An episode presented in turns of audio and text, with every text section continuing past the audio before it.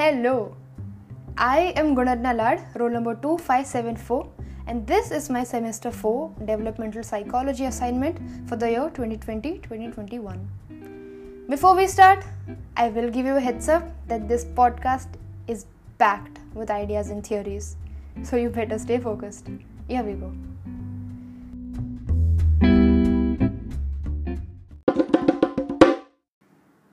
We know that adolescence is the period of life between puberty and maturity. More precisely, it is the transitional stage from childhood to adulthood that occurs between ages 13 and 19. No other stage in the life cycle has engaged historians in so much debate as the period between childhood and adulthood. Some historians, for instance, argue that if society did not have a word for it, it could not exist. Does giving the life stage a name, adolescence, make it real and historical? Or should we assume that because it had no medieval name, it was not real? Because to have no name means it has no existence?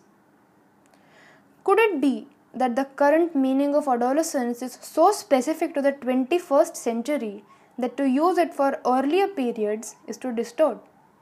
Interesting fact medieval society also did not have a word for family and yet had nuclear, extended, and stem families.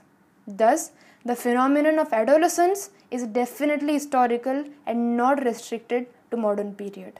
We'll see how. The first use of the word adolescence appeared in the 15th century and came from the Latin word adolescere, which meant to grow up or to grow into maturity. It wasn't until 1904 that the first president of the American Psychological Association, Granville Stanley Hall, in his study titled Adolescence, discovered the word adolescence and defined it as a period of storm and stress, a time of universal and of inevitable upheaval. In this podcast, we are going to talk about how far this description of the period holds true. By the way, the term teenager was coined in 1941.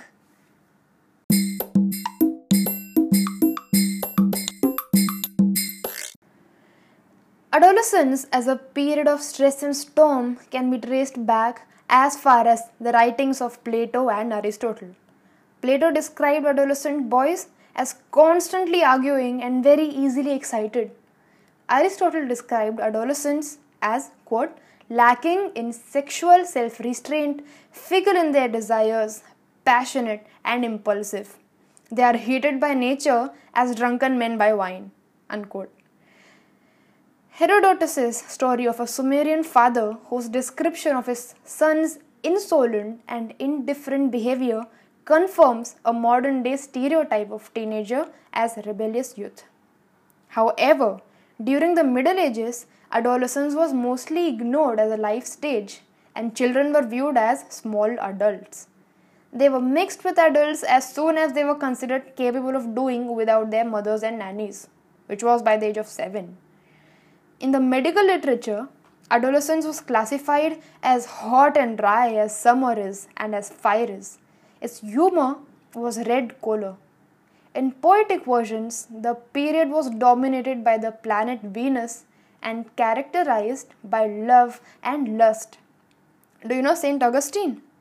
He converted to Christianity to reduce his recklessness as a teen.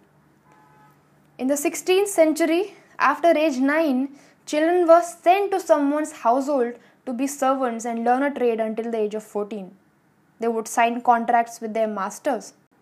In England, if the children did not die young and weren't the oldest son or daughter, they were sent off to work, and some would mostly likely die there.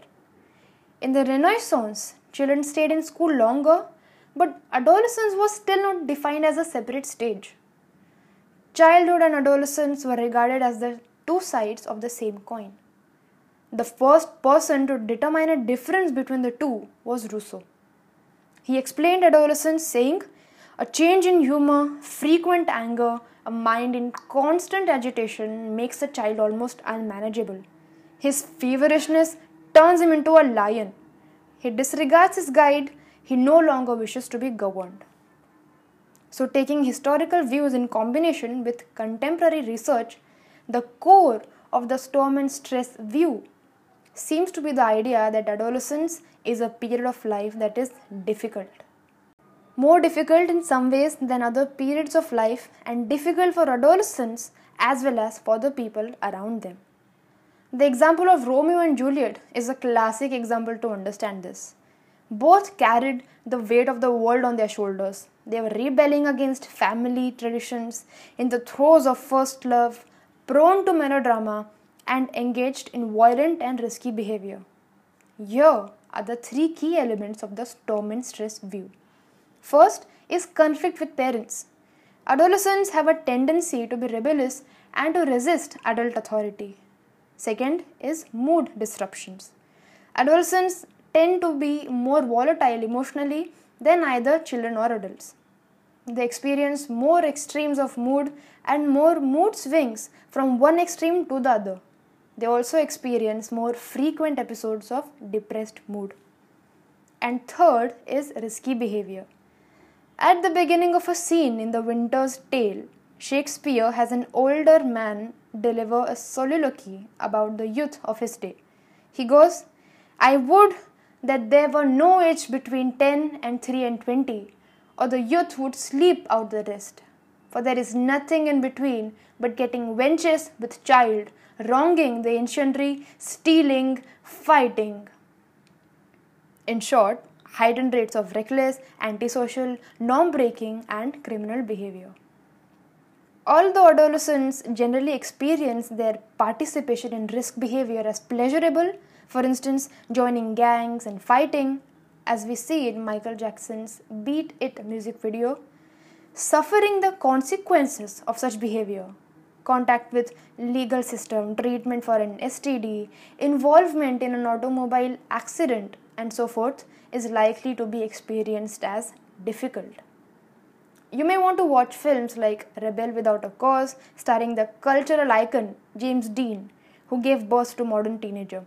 Then Lady Bird, The Basketball Diaries, The Breakfast Club, Cry Baby, A Clockwork Orange, Heathers, An Education, Heavenly Creatures, If, and Bollywood movies like Bobby, Jo Jeeta Wahi Sikandar, Rockford, Udaan, and 16. You may also read Catcher in the Rye, a coming of age novel in which a 16 year old boy struggles in turmoil. These will help you understand the three key elements better. Now, let us know about the different approaches to Hall's storm and stress concept.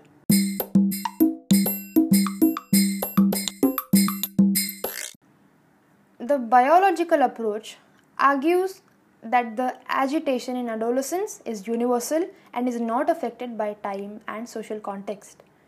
According to the research conducted by Petersen and Taylor in 1980, puberty initiates adolescence and makes some contribution in respect to mood disruptions. Susman in 1987 found that high levels of various adrenal and gonadal androgens were linked with side effect, irritable rebelliousness, emotional volatility, and mild delinquent behavior in boys. Additional study by Gunn shows that these hormonal changes also contribute to negative moods. These studies, however, are limited and biased as the reporters were mothers of the adolescents. Research has shown that biological changes of puberty alone do not make adolescent storm and stress either universal or inevitable. Margaret Mead, an American cultural anthropologist, found that adolescence in Samoa was a blissful utopian transition. Many findings confirmed that most traditional cultures experience less storm and stress among their adolescents compared with the West. Some cultures do not experience it at all. Albert Bandura's research in 1964 indicated that the majority of youth did not experience adolescence as a turbulent time. Those who did indicate a stressful adolescent experience also indicated a stressful childhood experience, suggesting that the period of adolescence did not bring about the turbulence. Contemporary research also challenges Hall's theory, indicating that fewer than 10% of adolescents report experiencing extreme turmoil. According to Piaget, the final stage of cognitive development, namely his formal operational stage, involves a movement from concrete to abstract thinking and a decrease in egocentric thought. In this transition, egocentric thought leads to the feeling of constant scrutiny regarding one's thoughts and feelings as unique, which can lead to risk taking behavior, making it stressful. Adolescents start to exercise their new reasoning skills. They begin to argue for the sake of it, jump to conclusions, and be over dramatic, thinking of only themselves. This is restored by the age of 16. But Piaget exaggerates the universalism of the stages. His research was based on children from well educated, high socioeconomic backgrounds. Dahl in 2003 proved that cognitive development correlates with age and experience, not puberty. As Jenny in the movie An Education says, quote, I feel old but not very wise. Unquote. According to Freud, during the last stage of psychosexual development, the genital phase, the ego is pulled between the impulses of the id and the restrictions imposed by the superego. This conflict makes adolescence a time of tremendous stress and turmoil. Unfortunately, the work of Freud is heavily criticized because his work is also based on a small number of case studies and has no empirical support. The neo Freudian Erikson advocated that the turmoil resulted from an identity crisis, a period during which the adolescent is troubled by his lack of identity. Erikson's ideas have been criticized as they were based on his observations of young people undergoing therapy, therefore, not being truly representative of adolescents. Marcia's theory of identity achievement in 1980 contradicted the notion of adolescence as a time of crisis. Marcia claims that adolescent identity formation has two major parts a crisis and a commitment. The trauma in adolescence results from having to make difficult decisions about one's identity and moving through the four different identity statuses identity diffusion, foreclosure, moratorium, and finally identity achievement.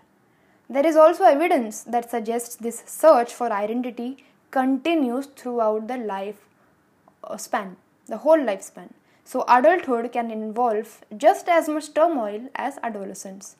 Supporting Marcia, the strain theory suggests that adolescence is not the period of storm and stress as described in the earlier theories of development. It claims that adolescents develop an increasing desire for adult privileges such as autonomy, status, and money. Adolescents are usually denied such privileges by adults and are often treated with disrespect. They are therefore more likely to see these stressors as unfair and are more likely to experience objective stressors than children and adults. But cross cultural research has shown that most adults get along well with their parents and even adopt their parents' views, as proved by Adelson in 1979. Moreover, Kandel and Lesser found that adolescents shared more views with their parents than with their peers. If adolescents have to adjust to so much potentially stressful changes and at the same time pass through the stage of life with relative stability, how do they do it? The focal theory proposed by Coleman and Hendry in 1999 suggests that adolescents spread the process of adapting over a number of years attempting to solve only one issue at a time, so the resulting stresses are rarely concentrated all at one time. Despite this, coping with one issue at a time does not necessarily indicate stability.